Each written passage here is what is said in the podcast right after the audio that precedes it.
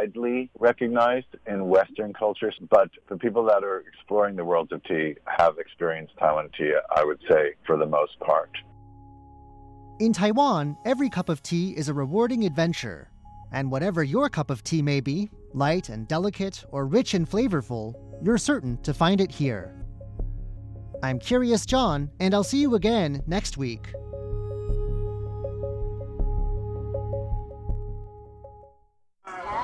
Listen. Are you listening? This is the sound of my country. This is the sound of Taiwan.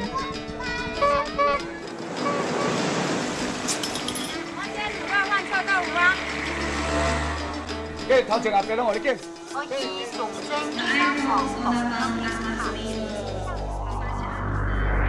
Taiwan, a small island with a whole world of sounds.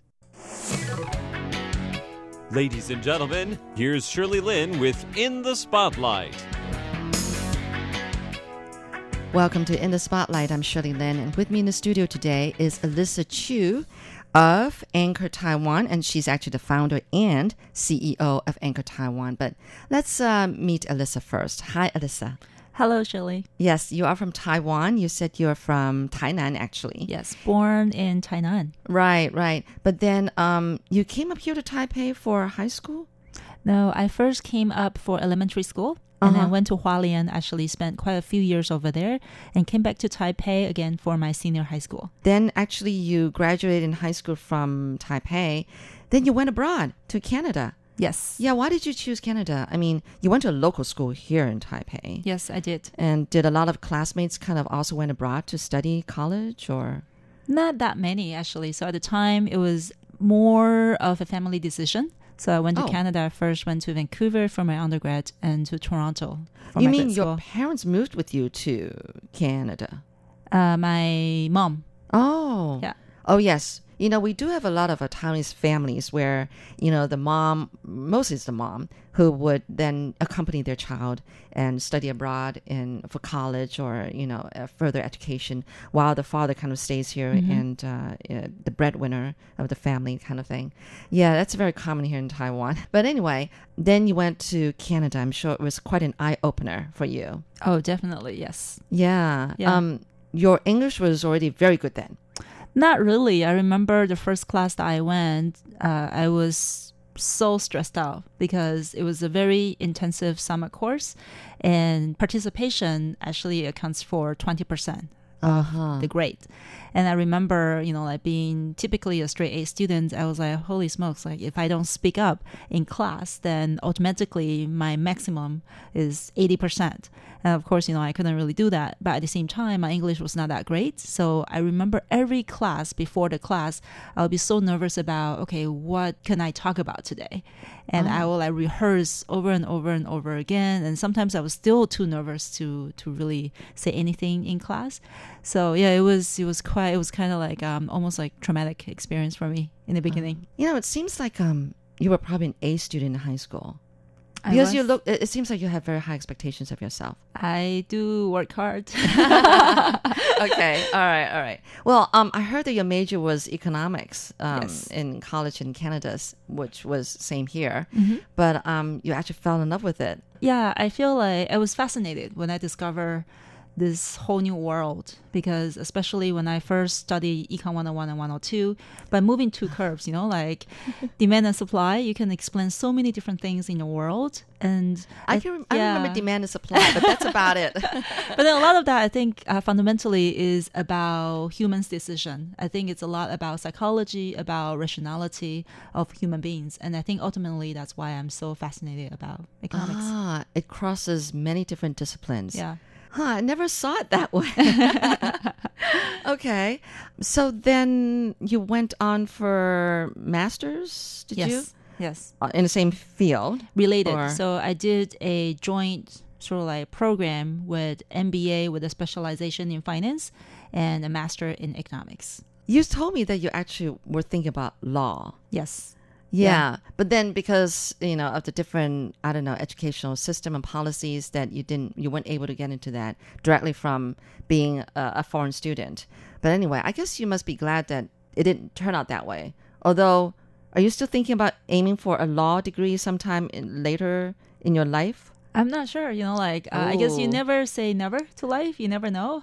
I I am quite happy that I ended up kind of like studying economics. However, I always still feel like I have this embedded sort of like sense of justice in me.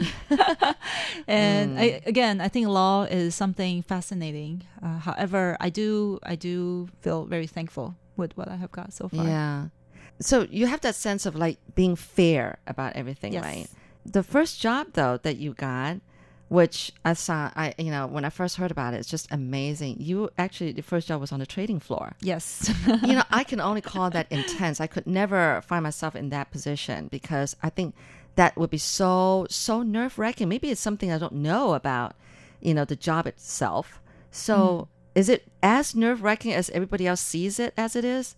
It was indeed quite intense. And you have to remember, I was this immigrant kid, female, minority, and on the trading floor with majority of white dudes, essentially. Yeah. Uh, that was in, in, in Toronto. But I think initially I got in maybe sort of because of this ignorance, because, you know, like I didn't really know that much about this whole Wall Street world. I was just, you know, in love with economics and I just loved what I did. So I went in, I got this job, and it was quite a learning curve for me. So I definitely have learned a lot about the dark side of um, of the world and learn a lot about myself as well. Yeah. Yeah. How long did you do that job? I was over there, so it was a co-op. Co-op. So I was there for about six months for my first sort of like experience on the trading floor, and I had to um, go back to school to finish my master's degree. During which I got an offer to move to Hong Kong by J.P. Morgan, and that brought me back to Asia. Oh, okay. Um, can you remind me what's J.P. Morgan? What, what kind No. of company Oh, is that? J.P. Morgan is one of the biggest investment banks in the world. Right. And um, yeah, they also have corporate banking, retail bankings, a multinational company. All right. You know, I, I, I can't, I, I need to clear this. Um, talking back on being, um, you know, on the trading floor. For those of us who are outsiders, we always think that it has to do with speed, Mm, being quick. Yeah. Otherwise, you lose big opportunities, lose like tons of money or something like that. hmm Is that really? Uh, So- it can be true, actually. Uh, even though I think it's a lot about speed, but it's also about making the judgments correctly. Oh So gosh, it's- how can you watching the time and yet you have to make try to make the best judgment? That's that's inhumane. Well, um, it's part of the training, and I think that's also why, even till now, I tend to act and work, you know, like very, Very fast. fast. Yeah, because I think a lot of that probably had something to do with the training back then. Because for us, every split seconds, it can be millions of dollars. I know. Yeah. Wow. Okay. Well, people like you need to forgive me because I'm a slow person. I try to get slower. I try to basically have the balance. Yeah. I mean, you should slow down and enjoy life, right? Mm. No, I'm sure you can still enjoy life and be fast person. but anyway, okay. So, um, so you came back to Taiwan, yeah, and you've been back in Taiwan for how long now? Now I pretty much started spending more and more time in Taiwan since I started Anchor Taiwan. Oh, so right. yeah, in between I was in Hong Kong for quite many years, and afterwards I went traveling around the world, moved myself to Silicon Valley. Till now, I still have a base in San Francisco, but increasingly I am moving my focus back to Taiwan. Okay. So you say you travel a lot around the world, but it's for work or is it for leisure? Both, Both. yeah. You first started Anchor Taiwan in Taiwan, though, and then you have your branch office in San Francisco. No, I I first started Anchor Taiwan. It's kind of hard to define where, frankly. At the time, I had my base in San Francisco, and I went came back to Taiwan for Christmas, and pretty much originally I was gonna go back to San Francisco after New Year, but I saw this opportunity, and th- there's this drive and motivation in me to do something related to Taiwan. So I thought, okay, I should probably do something about this. Um, essentially, the idea of Anchor Taiwan.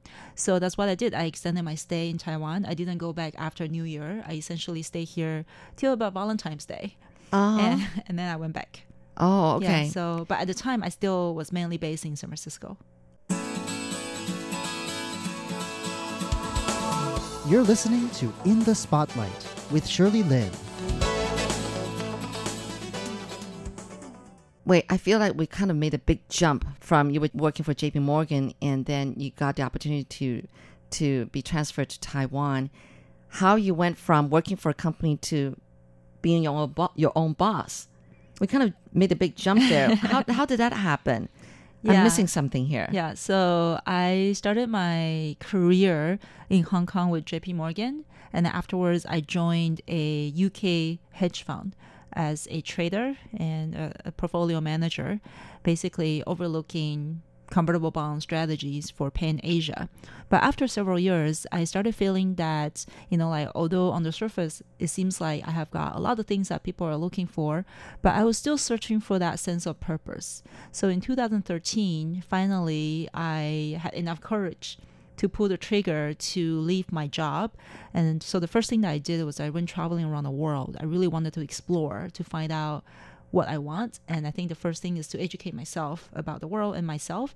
And then one thing after another, I brought myself to Silicon Valley. And e- eventually, I relocated myself there. Okay. How long were you traveling around? Pretty much al- almost uh, over a year, actually. Over a year. How did you how did you plan your itinerary? Uh, because I had were on your own, right? mostly on my own. I had always been a big traveler, even when I was still working full time. So I've been to a lot of places in the world. So during that one year, I thought, okay, I should go to places where it's harder to explore when I'm working full time. Because at the time, I didn't know that I would end up starting my own company. I thought, mm. you know, like maybe after some time, I will go back and have another full time job. Mm. So I mapped out three areas that I wanted to explore that typically would be harder for people who have limited holiday time. And those are the Middle East, mm-hmm. Latin America, Eastern Europe. Oh, okay. Yeah, so that's what I did. So each time I will go out for a big chunk, like maybe like in between one to three months of intensive of like traveling to these major areas, and then come back to my base, Hong Kong again. Wow, you must be great at planning, you know, vacation trips for anybody who doesn't have a clue. I still can't imagine. I mean, just taking your time, enjoying every place, every destination that you come to, and really absorbing and sinking in on the culture and everything. Each country you spend like what? How how long? I It mean, depends. Uh, from Depends. Yeah, a couple of days to even like half a month, one month. Yeah. Yeah.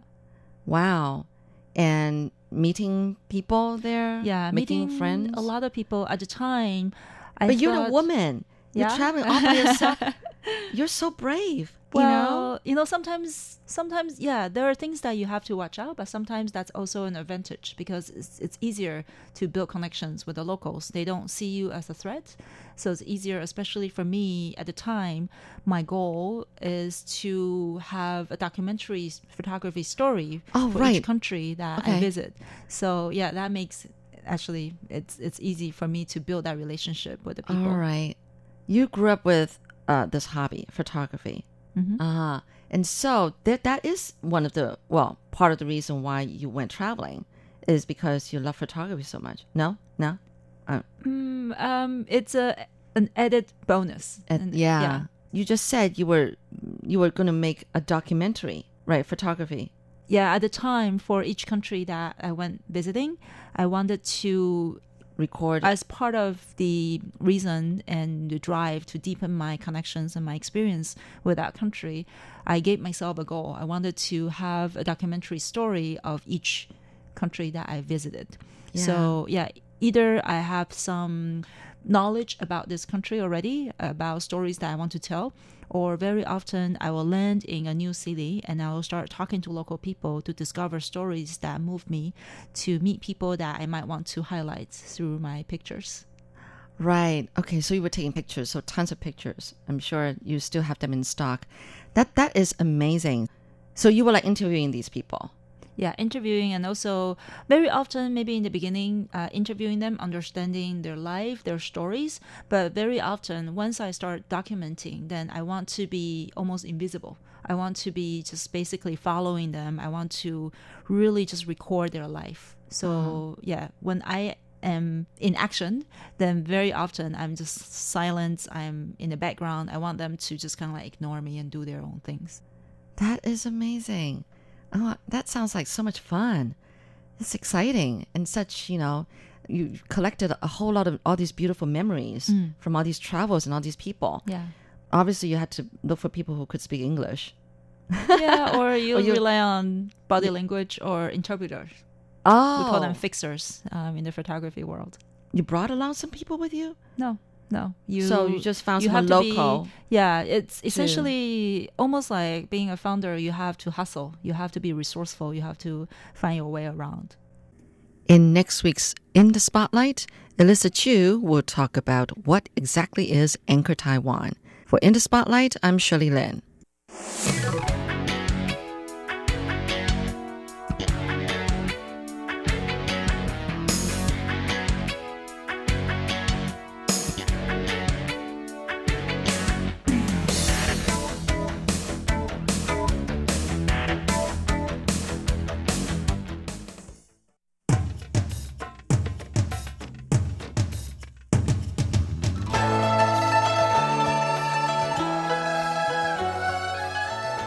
Classic Shorts Stories from Chinese history and literature. Hello and welcome to Classic Shorts. I'm Natalie So. Today we're going to read two famous poems of the Tang Dynasty poet Du Fu. He was one of the most prominent poets of the Tang Dynasty and had a big influence on Chinese and Japanese literary culture. Nearly 1,500 poems written by him have been preserved. And today's two poems are his odes to two famous artists of the time. They're both included in the 300 Tang Poem Anthology. This one's called A Drawing of a Horse by General Cao at Secretary Wei Feng's house.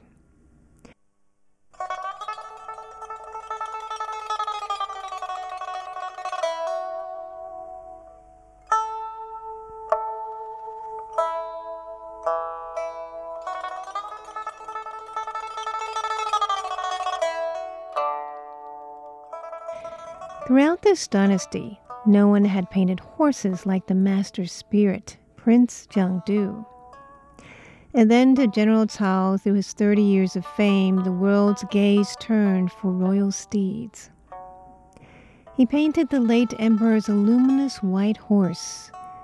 For 10 days the thunder flew over Dragon Lake, and a pink agate plate was sent him from the palace the talk of the court ladies, the marvel of all eyes. The general danced, receiving it in his honored home. After this rare gift followed rapidly fine silks from many of the nobles, requesting that his art lend a new luster to their screens. First came the curly maned horse of Emperor Taizong. Then for the Guos, a lion spotted horse. But now in this painting, I see two horses, a sobering sight for whoever knew them. They are war horses. Either could face 10,000. They make the white silk stretch away into a vast desert, and the seven others with them are almost as noble. Mist and snow are moving across a cold sky and hooves are cleaving snowdrifts under great trees. With here a group of officers and there a group of servants, see how these nine horses all vie with one another. The high, clear glance, the deep, firm breath. Who understands distinction? Who really cares for art? You, Wei Feng, have followed Cao. Zedong preceded him. I remember when the late emperor came toward his summer palace. The procession in green feathered rows swept from the eastern sky. Thirty thousand horses, prancing, galloping, fashioned, every one of them, like the horses in this picture. But now the imperial ghost receives secret jade from the river god. For the emperor hunts crocodiles, no longer by the streams. Where you see his great gold tomb, you may hear among the pines a bird grieving in the wind that the emperor's horses are gone.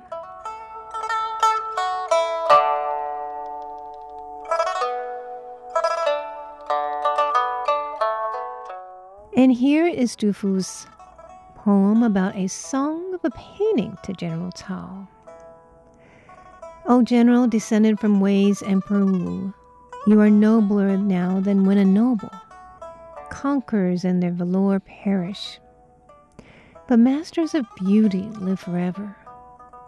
With your brushwork learned from Lady Wei, and second only to Wang Xizhi's, faithful to your art, you know no age. Letting wealth and fame drift by like clouds, in the years of Kai Yuan you were much with the emperor, accompanying him often to the court of the south wind. When the spirit left great statesmen on walls of the Hall of Fame, the point of your brush preserved their living faces. You crowned all the premiers with coronets of office. You fitted all commanders with arrows at their girdles. You made the founders of this dynasty with every hair alive seem to be just back from the fierceness of a battle. The late emperor had a horse, known as Jade Flower, whom artists had copied in various poses. They led him one day to the red marble stairs, with his eyes toward the palace in the deepening air. Then General commanded to proceed with your work. You centered all your being on a piece of silk. And later, when your dragon horse, born of the sky, had banished earthly horses for 10,000 generations, there was one jade flower standing on the dais, and another by the steps, and they marveled at each other. The emperor rewarded you with smiles and with gifts, while officers and men of the stud hung about and stared. Han Gan, your follower, has likewise grown proficient at representing horses in all their attitudes. But picturing the flesh, he fails to draw the bone, so that even the finest are deprived of their spirit. You, beyond the mere skill, use your art divinely and express not only horses, but the life of a good man. Yet here you are wandering in a world of disorder and sketching from time to time some petty passerby. People note your case with the whites of their eyes. There's nobody pure, there's nobody poor. Read in the records from earliest times how hard it is to be a great artist. Thanks for tuning in to Classic Shorts. I'm Natalie So.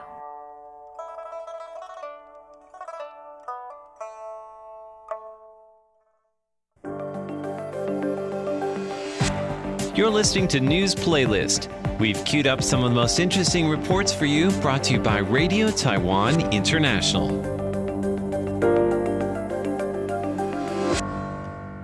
Welcome to News Playlist. I'm Paula Chow, the program host. Today I'm going to feature some typhoon related stories.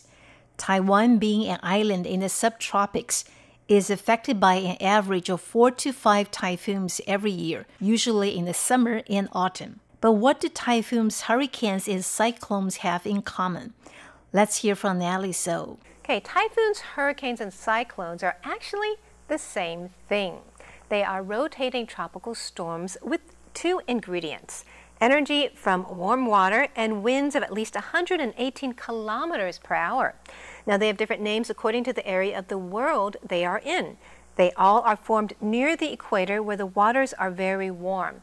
Now, Taiwan's typhoon season is from June to October, and we're currently in peak season. Now, from 1911 to 2018, Taiwan had 366 typhoons with about three to four a year. Taiwan divides typhoons into three categories. A tropical storm has winds from 62 to 117 kilometers per hour. A moderate typhoon has winds of 118 to 183. And an intense one has winds of at least 184 kilometers per hour.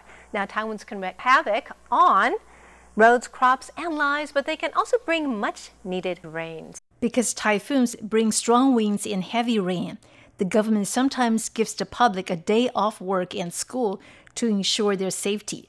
This is known as a typhoon day.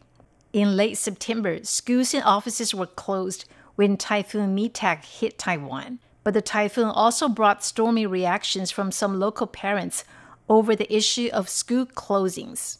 Typhoon Mitag is kicking up violent gusts and high waves along Taiwan's Pacific coast. Fishermen, shopkeepers, and construction workers are playing it safe, securing whatever large objects they can. With dangerous conditions expected through Monday, it's probably not surprising that schools are being careful too.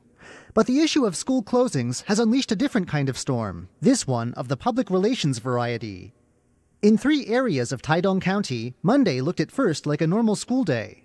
But at 10 a.m., officials announced that schools would be closing. Many parents were at work, and some were not immediately reachable, leaving teachers to show further students home one by one. Fortunately, one teacher says, everyone in their area lives in the same village, so it wasn't too much trouble. Those parents who did come to pick up their children were far from impressed by the decision to cancel classes partway through the day. They say with a typhoon nearby, schools shouldn't have opened at all. But Taidong County officials say there's not much they could have done differently. Their decisions have to follow regulations issued by the central government. John Van Trieste, RTI News. In mid September, a Hualien fisherman got a lucky catch after a typhoon swept past. Rare as this haul may be, it's likely that catches of this size are only going to become rarer as environmental conditions change. Fishermen in Hualien on Taiwan's Pacific coast are used to big catches after typhoons blow past. But a giant eel caught in the area last Saturday came as a surprise, even to the experienced fishermen who caught it. The eel measures 145 centimeters and weighs in at close to 25 kilograms. The fisherman who caught the eel says it's been around 10 years since he last caught an eel of comparable size. He says he has not yet decided what to do with the eel. He may continue to raise it or give it to someone else. However, it seems unlikely that he will have the chance to catch many more eels of this size. The particular species is not protected under the law, and as habitats and conditions change along this stretch of coast, the number that reach such gigantic proportions is likely to drop. John Van Trieste, RTI News. This is News Playlist, a weekly rundown of some of the most interesting news reports brought to you by RTI. Watch along on YouTube if you like, or close your eyes and enjoy these stories by way of sound.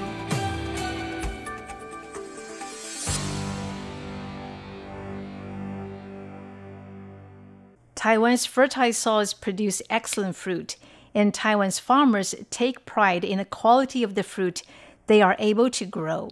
But in addition to bugs and diseases, fruit farmers here share one big enemy in common typhoons. In early August, as Typhoon Lekima bore down on Taiwan, farmers raced to show up their trees and rescue what fruit they could. For most people in Taiwan, typhoons are just a regular part of life that passes without much notice. For farmers, though, it's a different story. As Typhoon Lekima approached Taiwan this week, fruit farmers in Yunlin County got to work using pipes and rope to secure their trees in place as best they could. Pomelo farmers were especially worried. The citrus fruit is at its most popular around the upcoming Mid Autumn Festival, and typhoons have been known to devastate entire crops. Though many pomelos have yet to ripen, some farmers started harvesting anyway, hoping to salvage what they could. The county's banana farmers were also on edge. Before the storm even arrived, strong winds had already blown over some trees, and farmers took to covering their bananas in bags for protection. Lekima is only the first typhoon to impact Taiwan this season, and so there's a chance that this is not the last storm farmers will have to weather this year. John Van Trieste, RTI News. And on August 9th, a lot of people in northern Taiwan got the day off work and school due to an approaching typhoon. But when the typhoon failed to deliver, many people venture out of their homes, giving local businesses a nice boost. Local governments in northern Taiwan canceled work and classes as severe typhoon Lekima approached. But as the day drew on, the wind and rain was not as heavy as expected. Many people took advantage of the off day and headed out to have some fun. This shrimp fishing operator says he's seen a 30% increase in business. Some people skipped the middleman and went fishing outdoors. Out in urban areas, movie theaters were jam packed since early morning. This local said he couldn't make it back to Taipei due to the typhoon, so he might as well stay and enjoy the time off. Supermarkets and big box retailers were also visited by large crowds. Many people stocked up on sacrificial offerings for Ghost Festival happening later on in the month. This store manager tells us that the holiday has double expected business on a typical Friday. Typhoon Lekima may have been enough to keep people out of work and school, but it wasn't enough to keep them at home. Leslie Liao, RTI News. And the government says those who refuse to evacuate coastal areas during typhoons could face a hefty fine. Under the Disaster Prevention and Protection Act, violators could be fined up to 250,000 Taiwan dollars or about 8300 US dollars. A coastal patrol guard asked a fisherman to get off his boat on Monday after sea and land warnings for Typhoon Mitag were issued. He responded to the call to evacuate, but not everyone was cooperative. Two other fishermen didn't care at all, saying there was nothing to be afraid of. At a harbor in western Miaoli County, a woman braced the strong winds just to take photos of the large waves there. It's too dangerous, shouted the guard. In Changhua County, people kept fishing too despite the warnings. Coast Guard official Wang Jieming said they had persuaded 340 people and 82 cars to evacuate. Those who don't evacuate during typhoons could face a hefty fine. Taiwanese soldiers are often mobilized to help rescue work in the wake of a typhoon. Recently, soldiers have showcased their newest rain gear during their latest disaster relief mission after Typhoon Bailu passed through Taiwan. Army soldiers are busy carrying equipment for their disaster relief mission after Typhoon Bailu hit Taiwan this past weekend. All the soldiers and officers are wearing the newest rain gear with digitally mapped camouflage. The design offers more than a new look. An officer from logistics department said the new rain gear achieves a level 4 rainproof certification while still being breathable and comfortable to wear. The new design also allows the wearer to tuck in its many accessories, including a hat and pouches. Soldiers have said that in the past, rain gear tended to stick on their skin due to poor breathability. The new high tech design has proven to be much more comfortable. And that's all we have for this week's edition of News Playlist, in which we introduced some typhoon related stories. I hope you have enjoyed listening to our show today. For any comments or suggestions, you may write to rti at rti.org.tw. For Radio Taiwan International, I'm Paula Chow. Bye bye.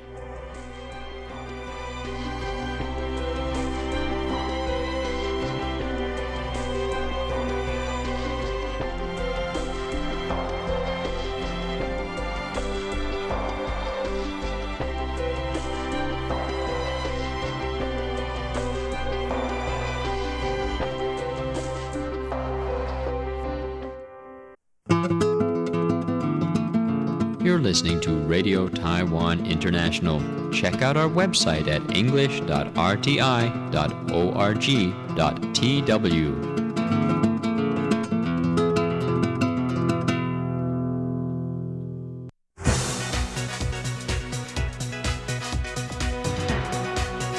Working Holiday Maker program is very popular. Uh, it's very popular with uh, young Taiwanese people. I think we have more than 20,000 young Taiwanese people every year. We have um, now more than 200,000 visitors from Taiwan to Australia every year. Hello and welcome to this week's Online brought to you by Radio Taiwan International. I'm Carlson Wong. Mr. Gary Cohen, the representative of Australian Office Taiwan, said the number of Taiwanese tourists to Australia has increased over the last few years. More than 300,000 Taiwanese travel to Australia every year. Many Taiwanese also travel to Queensland and Cairns. Cairns is the number one base for Far North Queensland and the Great Barrier and Wet Tropics World Heritage Site. In the meantime, Working Holiday Maker or WHM program makes Australia the number one destination for Taiwanese who are interested in holiday work scheme. To find out more, we are joined today all the way from Australia by Mr. Gary Cohen, the representative of Australian Office Taiwan. Mr. Gary Cohen, Yes. for the last three years, Taiwanese tourists to Queensland have increased, and the visit to Cairns, of course, is no exception. We know that more than 80,000 Taiwanese visit Queensland. What does Cairns have to offer? Yeah, look, Cairns is famous really for two big things. One is the Great Barrier Reef. It's, it's the gateway to the Great Barrier Reef. Um, and it's also the gateway to the rainforest, um, the Great Old Rainforest of the Daintree. Both of these are World Heritage sites. So it's uh, it's the entry to some tremendous nature. Um, as well as that, there are beaches, islands. Um, there's tremendous seafood to enjoy, and also uh, the um, connection of the indigenous people uh, in the region is, is very strong and, and culturally interesting. So, yeah, there's a lot to offer in Cairns. Uh, yes, we'll get to the indigenous part later on. We know that Cairns is the number one base for far north Queensland and the Great Barrier and Wet Tropics. The Wet Tropics is the World Heritage Site that consists of around 8,940 square kilometers wet tropical forests. Could you tell us how travelers can plan their visit to Cairns, the Great Barrier Reef, and even wet tropics?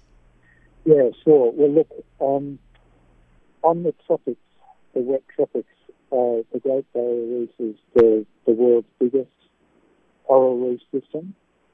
It really is one of the seven wonders of the natural world. Um, you can see the Great Barrier Reef from space, um, and the, the whole marine national park is uh, uh, some 3,000 kilometres long. So uh, there's a lot of diving, snorkeling, uh, kayaking, um, uh, you can view the reef on a glass bottom boat, so you can look through the bottom of the boat. You can you can fly over it. Um, so there's some terrific ways to to explore it. Um, also, I should say, um, as I mentioned, that uh, near Cairns is uh, the Daintree rainforest and, and other rainforests. Now, the Daintree is um, part of a great ancient forest that once covered a lot of uh, Australia and what's now Antarctica in a, in a great forest um, of Gondwana. So uh, some of the trees species, the plant species, and even the animal um, species are extremely old. Uh, you know, hundreds of million, you know, more than 100 million years old, some of them. So there really is a lot to experience we have one very interesting animal called a, a tree kangaroo. So this is a kangaroo, a, marsupial of Australia, but because there are no monkeys in Australia, this, this kangaroo lives in trees. So it's one example of the, the incredible uh, fauna, the wildlife that you can see near Cairns. Now, in terms of getting there, it's, um, you know, you can fly to Cairns, uh, there's an airport, there's larger terms, and then basically within a fairly convenient day trip by car, you can explore a lot of these uh, places. So I think Cairns is a, is a good base and a, and a good way to, to, to, to plan a trip as, uh, as the central point in the trip. So you can see like different species of animals and plants, and yet if you like uh, snorkeling or diving, you can do that as well. Exactly. And now, could you also elaborate? Because we know that the, the whole idea, for example, like snorkeling, diving, or the visit to the tropical forests and so on and so forth, we do hope to attract the younger people from Taiwan to visit. Now, could you elaborate on these changes between Taiwan and Australia? Uh, first, we start with the WHM, which is the Working Holiday Maker Program. Yes, sure. Well, the, the Working Holiday Maker program is, is very popular. Uh, it's very popular with uh, young Taiwanese people. I think we have more than 20,000 young Taiwanese people every year uh, in Australia um, taking advantage of that scheme. And what it means is that, of course, they can see Australia, they can uh, explore, you know, experiences like the one in Cairns I'm describing the Great Barrier Reef and uh, and the rainforest and, and other things, but they can also uh, find work to support themselves while they're holidaying, and um, you know they can do that for um, one year or, or two years or even up to three years if if they do the right kind of work. So uh, really, the, the rules are that um, you need to be a young Taiwanese person between the age of 18 and 30 years old. Um, and of course, as well as uh, using it as an opportunity to um, to see Australia, it's also a good way to uh, improve um, your English. Uh, it can be an opportunity to undertake short-term study as well, practical study often, and then uh, also gain useful work experience, which all of which is a help when um, you eventually come back to Taiwan. So around 20,000 people um, joined this holiday work scheme. Now, start. Yes, from, from Taiwan, right. You're listening to On the Line, brought to you by Radio Taiwan International. I'm Carlson Wong, and today I'm joined on the phone all the way from Australia by Mr. Gary Cohen, the representative of Australian Office Taiwan. Starting this July, um, Mr. Gary Cohen, we know that young Taiwanese may stay for a third year. Now, what are the qualifications now? Yeah, so look, um, the initial visa is for one year, um, and then uh, many uh, many people choose to stay on for a second year. And now, since the middle of this year, um, since July, um, working holiday makers can apply for a third year. Um, now, there are some kind of criteria and qualifications. Um, they need to have done certain kinds of work in a rural area for um, uh, three months during the, the first year, and that can include, um, you know, looking after plants or animals, so work on farms. It might be packing fruit or picking fruit. Uh, it might be trimming trees. Uh, might be fishing. It might be tree farming. Um, mining and construction are other areas which uh, which help qualify. Now, for the for the third year, um, these um, applicants, these young people also need to have done six months of that kind of work at some stage during their second year. So, you know, there's two qualifications. So these Uh, are and I also should, sorry, yes, sorry. So these are the qualifications they need. yeah, those are the qualifications. That's right. That they they have to have worked in those different fields that I described. I should say that um, you know we're very clear in Australia that if, if you know a young Taiwanese comes and works here, that they are entitled to the same pay and the same conditions as Australian workers. You know, we, we want them to know that they have the same rights as Australian workers, and they should know that before they come and before they accept that work. Um, and there uh, information available, including from what we call our Fair Work Ombudsman um, on the website, uh, and also um, uh, you know there's language resource available in um, Chinese language, so people can understand clearly uh, the rights that they're entitled to. hmm So it's available in Mandarin Chinese, and so they can easily Yes. access the website and they can find out more information on how to apply for Working Holiday Maker program. Yes, that's that's correct. With the WHM program and also with the visitors to Australia, has the number of tourists to Australia increased? I mean, on the part of Taiwan. Yes, it has. We have um, now more than 200,000 visitors from Taiwan to Australia every year. So we're very pleased at the growth. It's been quite solid growth. Um, some of those, of course, are, are working holiday makers. Some of them are students. But a lot of them are, other tourists or business travellers or people um, visiting family. We've done something to make that easier now. There are, uh, you know, over 24 direct flights from Taiwan, from cities. There's detachment of flights to different cities. Also, uh, it's easy when you uh, get to an Australian airport because Taiwanese passport holders now can use the SmartGate system, so much quicker to the airport for Taiwanese visitors than it used to be. So we're, we're pleased that we've helped make it easier, um, and uh, we're happily welcoming more Taiwanese visitors. We know Taiwan and Australia have had uh, a lot of cooperation. First, can we talk about the cooperation in agriculture, Mr. Gary Cohen? Uh, yes, look, I can. Um, you know, just now, now, just now, I was visiting uh, a banana research facility here in uh, Queensland, and um, some very good uh, agricultural research between Taiwan and Australia, and one area of that research has been into bananas and how we can um, help uh, find bananas that are more resistant to disease. Uh, bananas are important to both Australia and Taiwan, so this is one area among many where we're working together closely. Um, another is in lychees.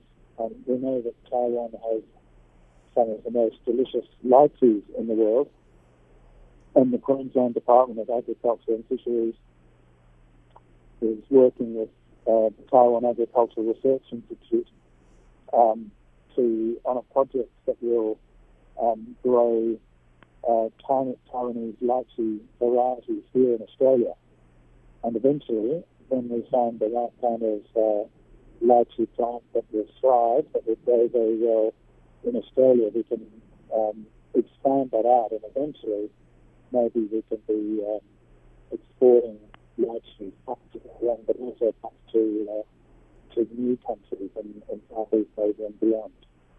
So um, these are some of the research uh, areas where we're working together.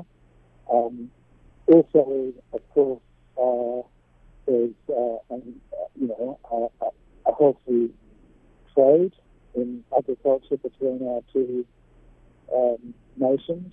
Um, I think we sell Taiwan maybe a little bit less than a billion dollars in agricultural exports each year. Mostly that's beef and um, uh, sheep meat and also dairy, um, but uh, also in um, uh, fish, so seafood and um, some uh, fingerlings, which are very tiny fish. Mm-hmm. So yeah, it's a, it's a very healthy, a very healthy relationship on agriculture. And that was the first part of our interview with Mr. Gary Cohen, the representative of Australian Office Taiwan, who joined us all the way from Cairns, Australia. Do join us again next week as Mr. Gary Cohen will tell us more about the exchanges between Taiwan and Australia. And that's it for this week's On the Line, brought to you by Radio Taiwan International. I'm Carlson Wong. Thank you for listening. I'll see you next week. Goodbye.